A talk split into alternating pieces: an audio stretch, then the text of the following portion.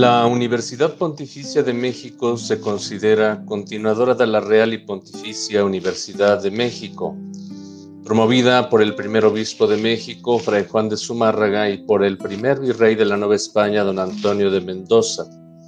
Fue erigida por cédula del príncipe Felipe del 21 de septiembre de 1551, para que los naturales e hijos de los españoles fuesen industriados en las cosas de nuestra santa fe católica y en las demás facultades. Fue fundada el 25 de enero de 1553, cuando se ejecutó dicha cédula en la fiesta de la conversión de San Pablo. El día de hoy conmemoramos este hecho actualizándolo como la realidad de un proyecto cuasi quincuacentenario que nos llena de alegría y de nuevas responsabilidades para cumplir la misión encomendada por nuestro Señor y Salvador Jesucristo en el seno de su iglesia. Damos pues la bienvenida a nuestras autoridades, amigos, bienhechores, alumnos y profesores que hoy nos acompañan. En primer lugar, quiero agradecer y hacer mención de la presencia del eminentísimo señor cardenal Carlos Aguirretes, gran canciller de esta universidad, arzobispo primado de México. De su excelencia, Monseñor Rodrigo Cabrera, Rogelio Cabrera López, vicegran canciller, arzobispo de Monterrey. También de una manera muy enfática eh, mencionar a los obispos de la Comisión Episcopal de la Conferencia del Episcopado Mexicano para la UPM y de otros señores obispos que nos acompañan con mucha amistad y con mucha generosidad. También doy la bienvenida al presbítero doctor Mario Ángel Flores Ramos, rector magnífico de nuestra universidad, a los oficiales, decanos, coordinadores y directores académicos, profesores, alumnos y a todos los miembros de la comunidad universitaria. De manera particular, saludamos y hacemos énfasis en la presencia del claustro universitario, integrado por los profesores estables ordinarios y extraordinarios de las facultades de filosofía, teología y derecho canónico, quienes son la insignia de la representatividad y de la calidad docente y los promotores de la investigación científica de nuestra universidad. Así pues, dispongámonos todos a presenciar este momento que no hemos dejado pasar a pesar de las circunstancias de la contingencia, el confinamiento, pero utilizando los medios para estar unidos, para no dejar pasar estas actividades que son también parte esencial de nuestra actividad universitaria. Ahora nos preparamos para escuchar el mensaje de nuestro rector, el presbítero doctor Mario Ángel Flores Ramos, y le cedemos la palabra. Señor Cardenal, don Carlos Ayarretes, gran canciller, señor arzobispo, don Rogelio Cabrera, vicegran canciller, claustro académico de la universidad, profesores, alumnos, personal y amigos de la universidad.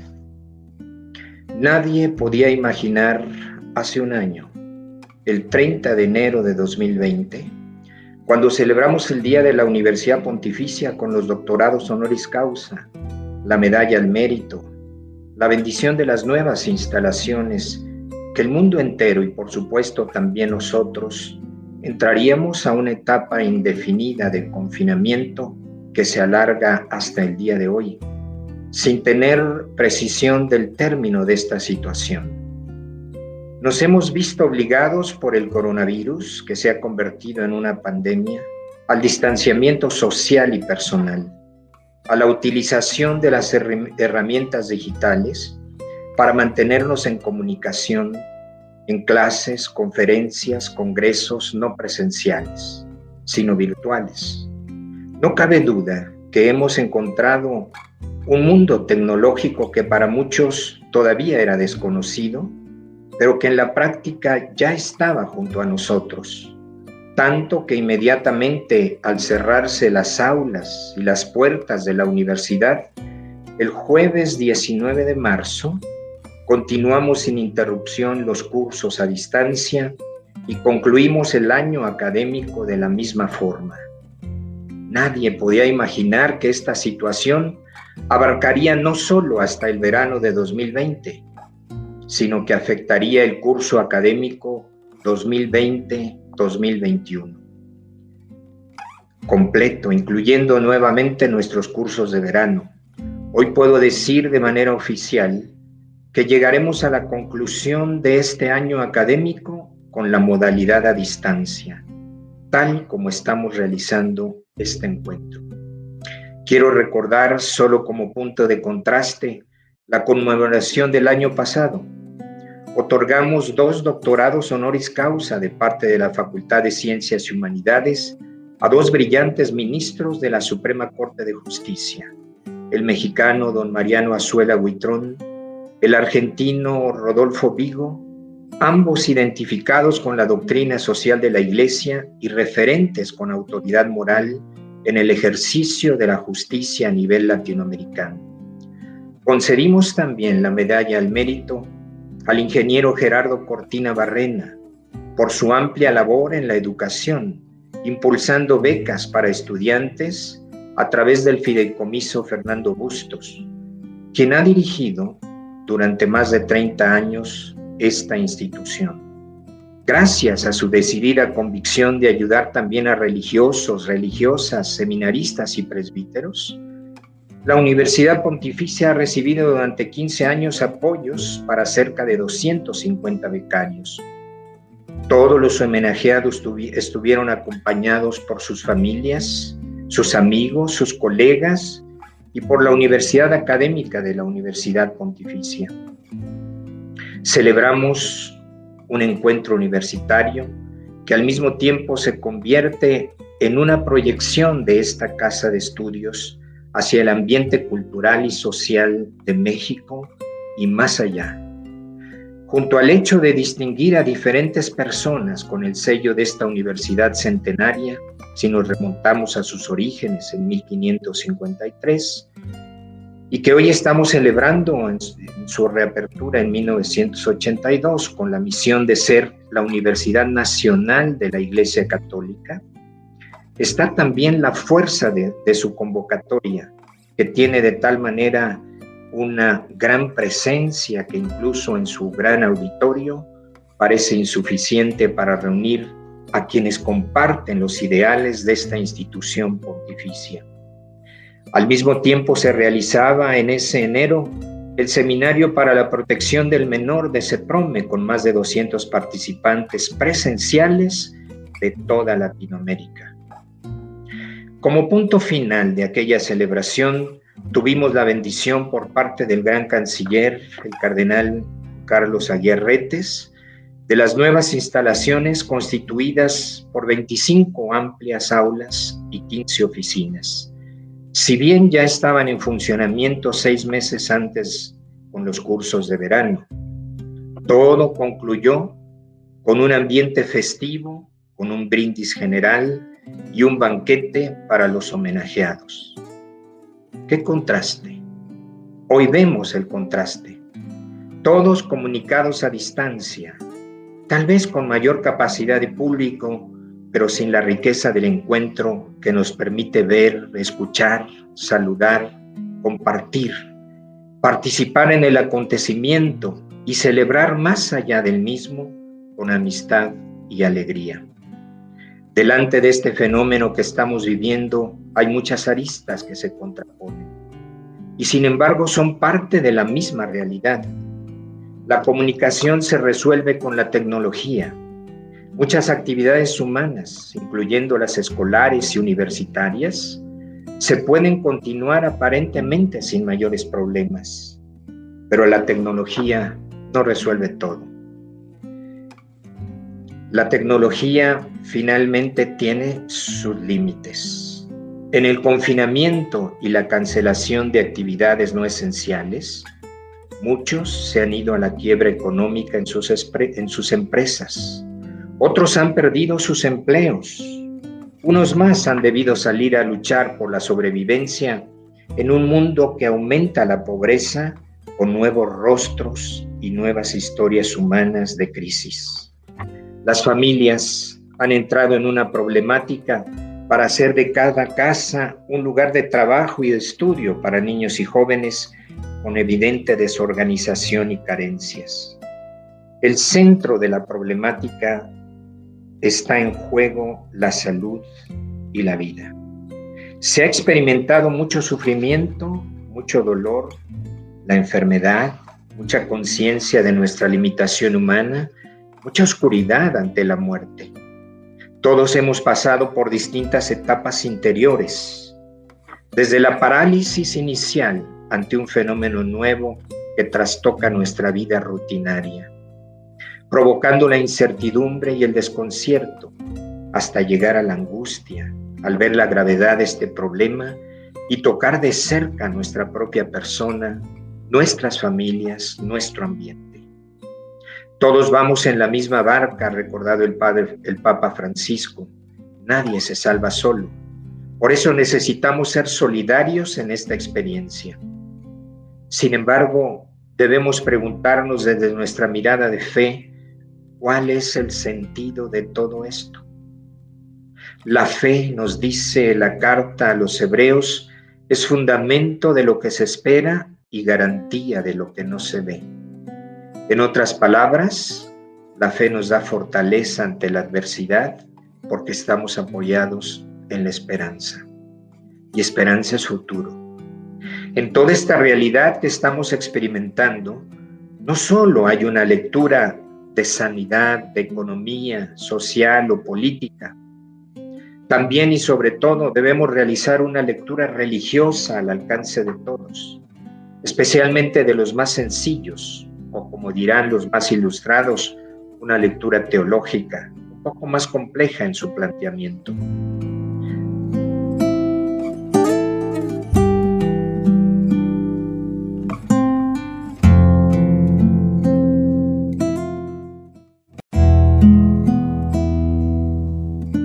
¿Dónde está Dios en todo esto?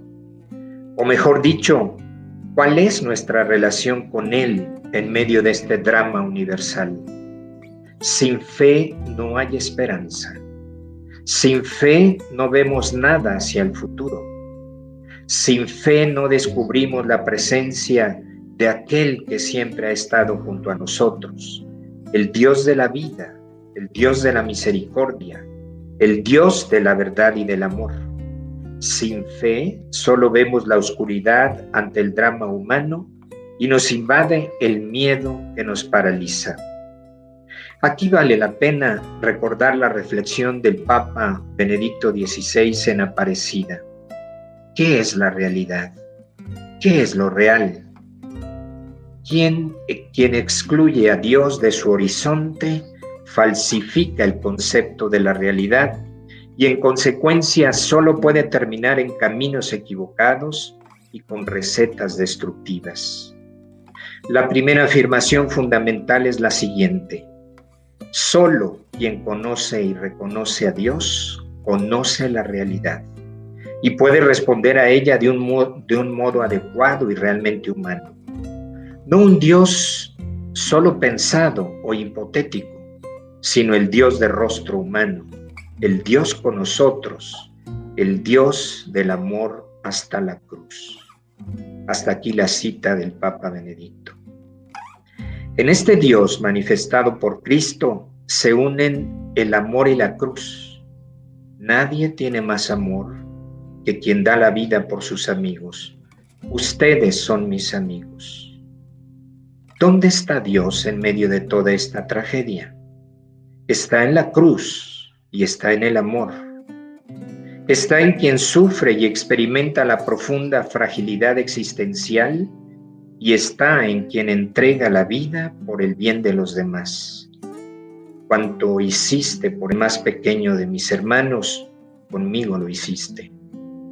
Nuestra fe y nuestra esperanza en el Dios verdadero, manifestado con su rostro humano en Cristo Jesús, nos lleva necesariamente al encuentro con los otros, rompiendo nuestro egoísmo, nuestra indiferencia, nuestros miedos, para hacernos responsables unos de otros. Muchos anuncian que al final de todo esto vendrá un mundo con nuevos paradigmas, un desarrollo que hará crecer la potencialidad humana y nos llevará a nuevas experiencias matizadas por la ciencia y la tecnología. Ya nada será igual, nos dicen. ¿De veras creemos esto? ¿En verdad solo esperamos un mundo distinto por su desarrollo científico y tecnológico? ¿No estamos más bien deseando volver a encontrarnos como siempre lo hemos hecho, con la familia, los amigos, con la comunidad, con la sociedad? ¿Quién no anhela volver a caminar sin miedo por el mundo, acercándonos a los demás y compartiendo los distintos momentos de la existencia? ¿Quién no anhela, por ejemplo, en el ambiente universitario, reencontrarnos en las aulas donde se cultivan las amistades para la vida junto a la preparación para el trabajo y el compromiso? ¿Quién no anhela volver a compartir la Eucaristía y las festividades religiosas en medio de la alegría humana y no solo a través de las pantallas?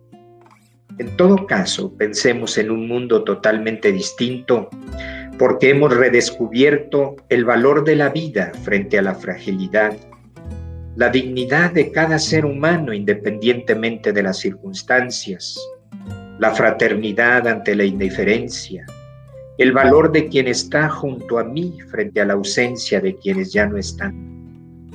Cada generación tiene su momento de prueba, nadie sale igual de ella, nos dice el Papa Francisco. O crecemos en humanidad para ser mejores personas, o nos retraemos más para envolvernos en nuestro pequeño mundo individual. Nuestra tarea como hombres y mujeres de fe es crecer ante la adversidad, por una mayor confianza en aquel que todo lo puede y una mayor responsabilidad en la misión que tenemos en la vida. Crecer en el horizonte del bien, de la verdad, y de la belleza por mayor, por, por mayor, la mayor experiencia de Dios que nos entrega la vida junto a la grandeza de su creación con todos los riesgos de la libertad. Amar hasta la cruz, contemplar la belleza y abrazar el dolor que redime como experiencia del único y mismo Dios. El Señor nos interpela y en medio de nuestra tormenta, nos invita a despertar y activar esa solidaridad y esperanza capaz de dar solidez, contención y sentido a estas horas donde todo parece naufragar. Dice el Papa Francisco, el Señor se despierta para despertar y avivar nuestra, nuestra fe pascual. Tenemos un ancla, en su cruz hemos sido salvos. Tenemos un timón en su cruz hemos sido rescatados. Tenemos una esperanza.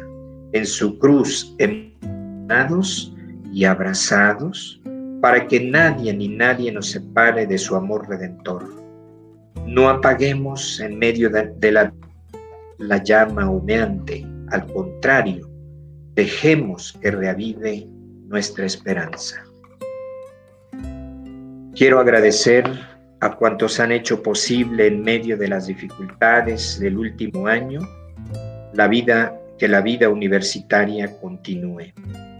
Naturalmente, en primer lugar, a los responsables de los planes académicos, los decanos, los directores, los coordinadores de cada uno de los esfuerzos y cada uno sabe los desvelos para salir adelante con su responsabilidad.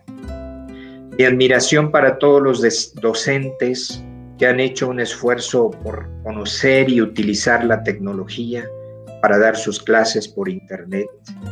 Agradezco a quienes han estado a cargo de la preparación didáctica de maestros y alumnos en el uso y mantenimiento de las plataformas digitales.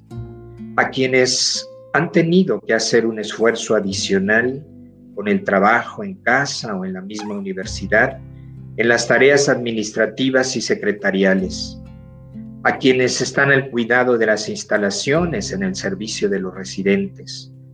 Todos han puesto su parte para seguir caminando. Una mención especial merece el trabajo del Centro de Protección para Menores, que se ha consolidado a nivel latinoamericano, ahora con sus diplomados a distancia. El cuarto de ellos comenzará el próximo lunes, con una amplia participación de todos los países de Latinoamérica, con el apoyo y patrocinio de Adveniat. Un agradecimiento aparte merecen todos los amigos y bienhechores de la universidad en este tiempo de pandemia, el episcopado en su conjunto y el Consejo de Presidencia en especial, por su cercanía y su apoyo en los momentos más difíciles. Sabemos que esta es su casa, sí, pero cada obispo y todo el episcopado deben ocuparse de muchas otras realidades eclesiales de mucha importancia y de gran necesidad. Por ello nuestro merecido reconocimiento. También a las fundaciones, fideicomisos, empresarios que han hecho un esfuerzo adicional, estando igualmente comprometidos ellos con su responsabilidad social y con su propia empresa. Un agradecimiento a la Conferencia del Episcopado Americano y Adveniat. Pienso finalmente en cada uno de nuestros alumnos, religiosas, laicos, hombres y mujeres, seminaristas y presbíteros, quienes son la generación marcada por la distancia durante una gran parte de su experiencia universitaria. Más aún, hay quienes están en un segundo semestre y no conocen las instalaciones de la universidad y solo parcialmente conocen a sus compañeros y maestros. Para todos, mi reconocimiento por el esfuerzo que deben realizar para llevar a cabo sus estudios, su preparación en medio de la aridez del sistema a distancia. Deseo que todos puedan concluir satisfactoriamente sus exámenes, sus investigaciones, a fin de lograr la titulación meta de cada uno y de todos los que les acompañamos en esta experiencia para la vida. Crecer en la adversidad es nuestra meta para crecer en la fe. La universidad entra en un proceso de renovación en distintas áreas. Extensión universitaria tiene que reinventarse totalmente ante las nuevas exigencias las facultades de teología, derecho canónico, tendrán un periodo para elecciones de un nuevo decano. Debemos también crecer en el claustro de profesores estables de todas las facultades. Durante el mes de marzo, la comunidad académica, maestros y alumnos, será consultada para la elección de una terna a fin de elegir a un nuevo rector para el periodo 21-24. Toca al Senado formar la terna y al gran canciller, consultando a la Comisión Episcopal para la Universidad Pontificia, designar al candidato a fin de presentarlo a, la Congregación para la Educación Católica en tiempo y forma para que sea ratificado y entre en funciones el primero de agosto de este 2021. Hay muchas tareas pendientes en la universidad. Hay mucho por hacer para, que, para quienes tomen nuevas responsabilidades. Es tiempo de renovación y esperanza. Los desafíos son grandes, pero más grande es esta institución de la Iglesia de México que debe contar con el talento de todas las diócesis y arquidiócesis, del pueblo de Dios debe seguir siendo un referente del dinamismo de nuestra iglesia y del compromiso con la evangelización de la cultura de nuestro tiempo. Muchas gracias.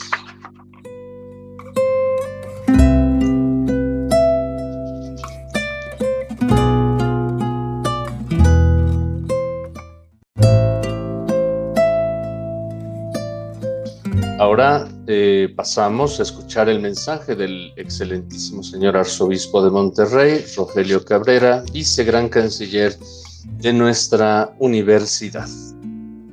Quiero compartir mi alegría en este día de la Pontificia Universidad de México, primero con el, el gran canciller cardenal Carlos Aguiar, con el rector magnífico Mario Ángel Flores, con todo el equipo de profesores de la universidad, con sus alumnos y desde luego con los obispos de México. En nombre de la conferencia episcopal, quiero felicitar el caminar de edad e invitarlos a responder a los desafíos que nuestro país y la Iglesia Católica tienen en este momento. Quiero poner en el centro de mis palabras lo que dice el libro de los Proverbios. La sabiduría está gritando, la prudencia levanta su voz. Sobre los montes, junto al camino, de pie en las encrucijadas, junto a las puertas de la ciudad, a la entrada de los patios está pregonando. A ustedes les llamo, dirijan inexpertos, adquieran prudencia, y ustedes necios sean sensatos. Escuchen, pues, voy a exponer normas de conducta, voy a abrir mis labios con sinceridad. Mi paladar saborea la verdad y mis labios aborrecen el mal. Hasta aquí las palabras del libro de los Proverbios. Quise poner este mensaje antes que cualquier cosa diga yo, porque es cierto, el mundo de hoy necesita sabiduría. El mundo de hoy requiere sabiduría es importante escuchar esta voz que viene de parte del Señor, porque Cristo es la sabiduría que convoca. Cristo es la sabiduría que hace discípulos misioneros. Cristo es la sabiduría que permite saborear el bien y despreciar el mal. La vocación de nuestra Universidad Pontificia de México es siempre responder a los desafíos que tiene nuestra Iglesia Católica. Los obispos de México hemos señalado especialmente tres desafíos. Uno, el desafío querigmático, es decir, debemos entregar el mensaje de Cristo a todos los hombres y mujeres de nuestro país. Hoy es difícil transmitir el mensaje. Es necesario adecuarlo a las nuevas situaciones. Están en nuestras manos las nuevas tecnologías, pero sobre todo necesitamos tener el lenguaje del corazón. Es necesario hablar de corazón a corazón. El pueblo sufre, no solo por la pandemia, sino por muchas otras situaciones de su vida. Es necesario llevar el mensaje de Cristo de nuestro corazón al corazón. Ya en el Sínodo de los Obispos del año 2012, estudiábamos las dificultades para poder tras y entregar el mensaje de Cristo. Hoy lo vemos aún más difícil. La universidad está para facilitar los caminos de entrega del mensaje del Evangelio es necesario asumir este desafío. Pero también tenemos un desafío comunitario.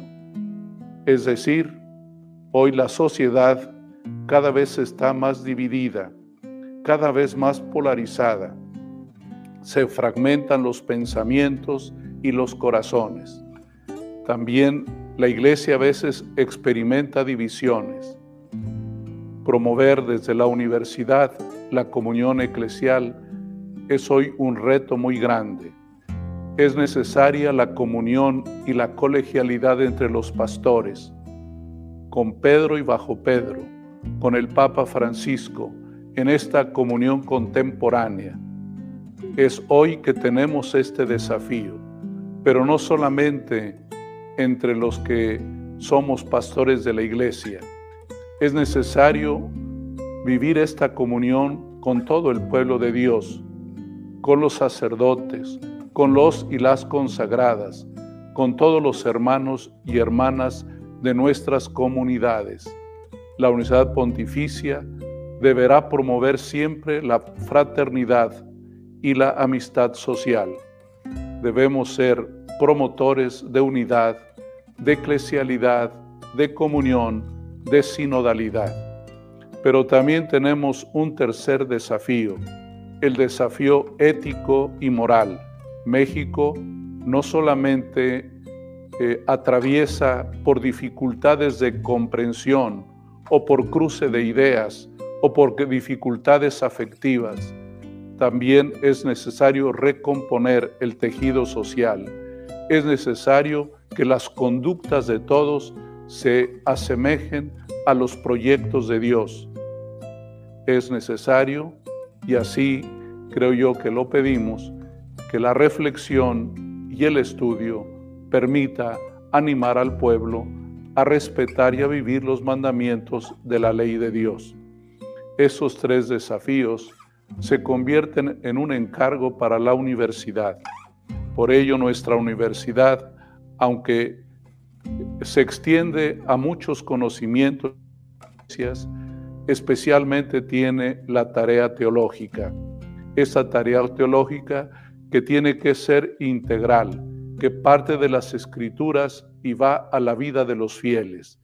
Por ello, la universidad debe seguir en la búsqueda de integrar la teología a la vida espiritual, la teología al pensamiento de nuestros tiempos, a la filosofía, a la razón. También tendrá que integrar la teología a la pastoral, la teología a la moral y a la ética tenemos las posibilidades de dar este gran servicio a México, a la Iglesia Universal y desde luego a nuestra Iglesia. Muy contentos todos de recibir tan buenos servicios de nuestra universidad y los animamos, los alentamos a seguir adelante.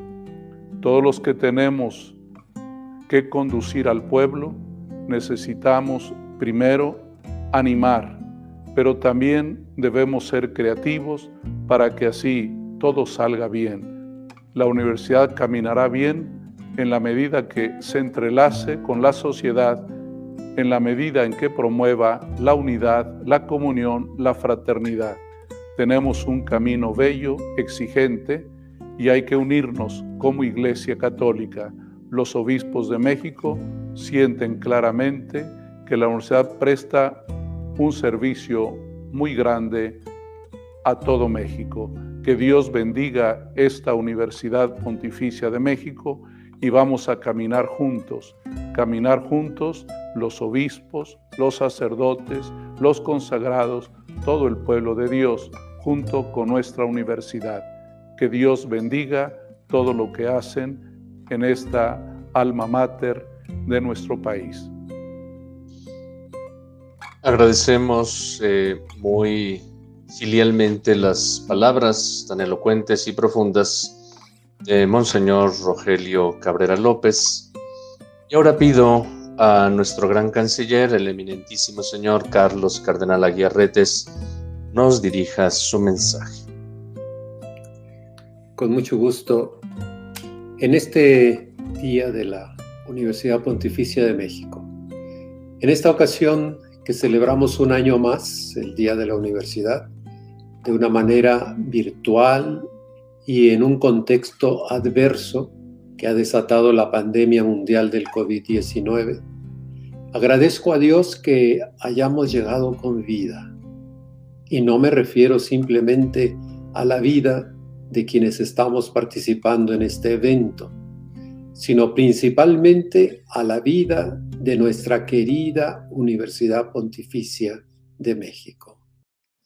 Agradezco a todos los que esta mañana se han conectado para participar de esta manera y honrar a quienes han sido partícipes de las actividades de la universidad y a quienes han auxiliado de manera generosa y desinteresada, prestando su ayuda para sacar a flote la vida de esta institución pontificia del episcopado mexicano. Es una clara expresión, fruto de la comunión y de la solidaridad de todos ustedes, que estemos saliendo de la prueba inesperada y desafiante que a partir de marzo pasado ha padecido la universidad.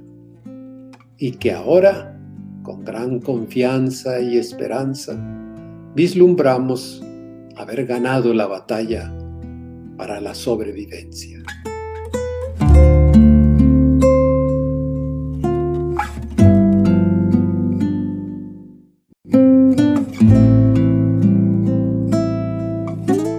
Debo señalar el apoyo oportuno y ágil que en las primeras crisis financieras facilitó el Consejo de Presidencia de la Conferencia Episcopal Mexicana, para que saliéramos del hoyo y posteriormente ha dado seguimiento a nuestra situación, colaborando en la solicitud que presentamos a los obispos del país, quienes en forma generosa y solidaria han atendido el llamado respondiendo desde cada provincia eclesiástica.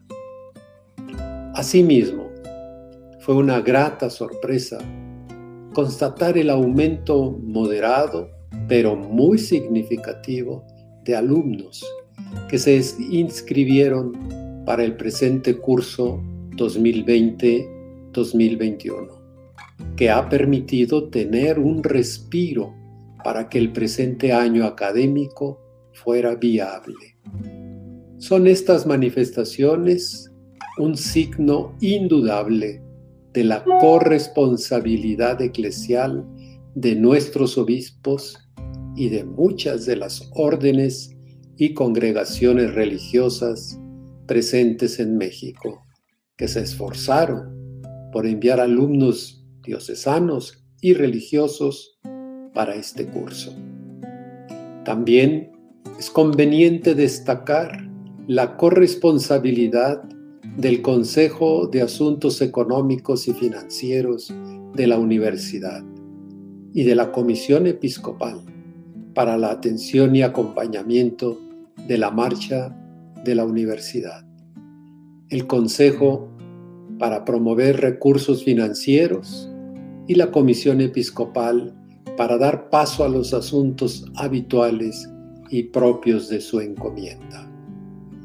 Vaya nuestro reconocimiento y gratitud a los bienhechores que informados de la situación han respondido generosamente para salir adelante.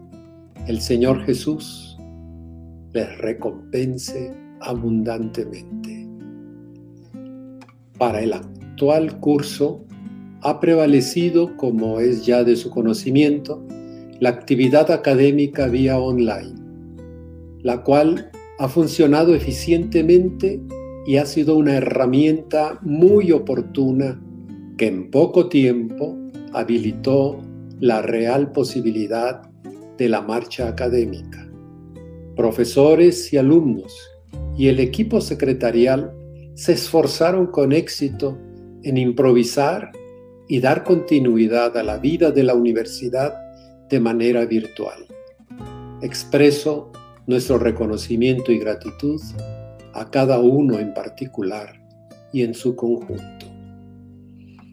Es, sin embargo, conveniente señalar que siempre será necesaria la presencia de los estudiantes en la vida diaria de la comunidad universitaria, ya que el encuentro interpersonal de los estudiantes entre sí y con los maestros respectivos son una dimensión indispensable para el crecimiento y el desarrollo de la conciencia y el amor por el alma mater de la institución.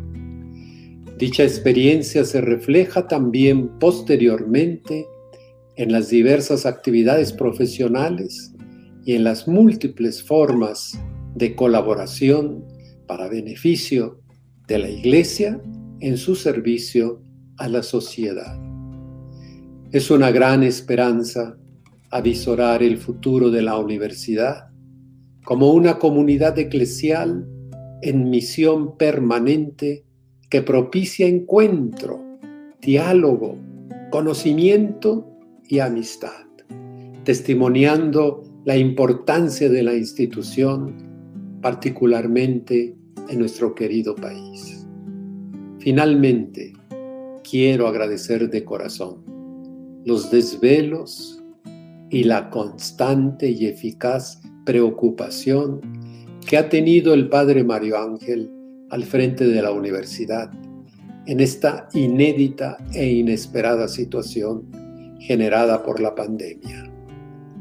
Él y su equipo más cercano de colaboradores fueron los capitanes de esta barca para que saliera a flote en el presente curso escolar y lo han logrado con éxito. El padre Mario Ángel durante estos últimos nueve cursos escolares ha desarrollado y hecho crecer desde lo material con nuevas estructuras en el plantel, condiciones más gratas y sobre todo funcionales, proyectando así una real posibilidad del anhelado crecimiento de esta querida institución. De la misma manera, ha promovido y propiciado servicios académicos de reflexión, profundización y de atención a los contextos sociales y eclesiales de nuestro tiempo. Dichas iniciativas se han llevado a cabo con la colaboración de otros organismos e instituciones. Han sido nueve años de conducir por buenos caminos de crecimiento, desarrollo y calidad académica, con lo que va siendo más conocida la universidad en nuestros ambientes. Con esta sumaria relación y breve señalamiento de su ejercicio como rector de la universidad, le deseo lleguemos a un buen término de tan grave y alta responsabilidad eclesial. En los próximos meses, como ya lo ha informado el mismo Padre, a partir de marzo tendrá lugar el proceso para elegir a un nuevo rector. Recae sobre el Padre Mario Ángel la conducción del mismo para presentar a la Comisión Episcopal una terna de los candidatos considerados con el perfil idóneo para tan importante responsabilidad. Y una vez tomada la decisión, enviar a la Santa Sede la propuesta a la Congregación para la Educación Católica que analizará, consultará y tomará la importante decisión del nombramiento. Muchas, muchas gracias y adelante en estos intensos meses que restan a tu mandato como rector. Padre Mario Ángel, que Dios te siga dando un fecundo ministerio sacerdotal en las futuras encomiendas al servicio de la Iglesia y de la sociedad. Muchas gracias. Bien, agradecemos las palabras de su eminencia, que son también para nosotros un programa para seguir trabajando y estar atentos a las responsabilidades y vocaciones el Señor nos permite tener.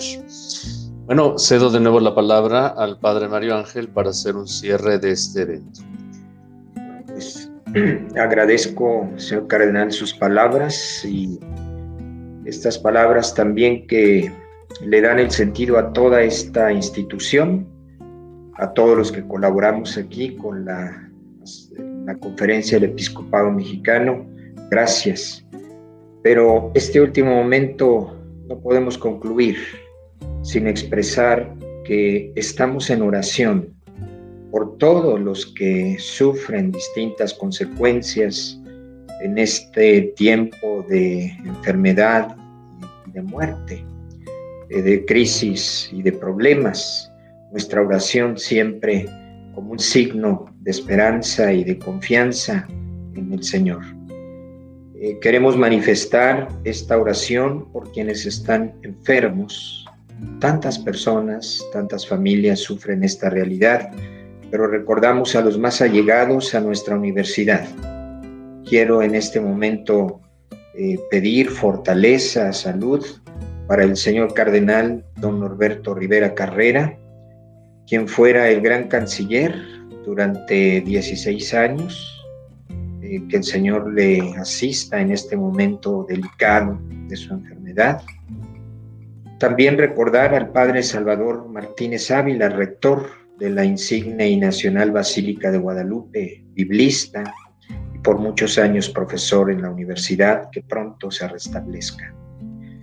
Recordamos también en nuestra oración a quienes han concluido su camino entre nosotros, viviendo ahora la experiencia de la Pascua. Los contemplamos con esperanza ante la misericordia de Dios. Eh, recordamos a quienes allegados a la universidad, formando parte incluso de la comisión episcopal, el señor obispo José María de la Torre Martín, también al señor obispo auxiliar de México, Francisco Daniel Rivera Sánchez, algunos de nuestros profesores, el padre José Loza Vera, dominico, el padre Manuel Anaut, franciscano, apenas hace dos días habiendo sido llamado a la presencia de Dios, el presbítero Francisco Javier Arteaga, exalumno, también coordinador de la licencia en teología y cultura guadalupana, algunos de nuestros alumnos, recordamos a la hermana Mari Carmen Zamora del Instituto Superior de Ciencias Religiosas, a un laico, Carlos Esquivel Segura, de la carrera de Derecho, y a muchos sacerdotes, exalumnos cercanos a la universidad, muchos que en estos días han sido llamados a la presencia de Dios. Nuestra oración por ellos, nuestra oración con sus familias, sus diócesis. Luzca para todos ellos la luz perpetua, descansen en paz. Y para nosotros seguir adelante nuestra tarea.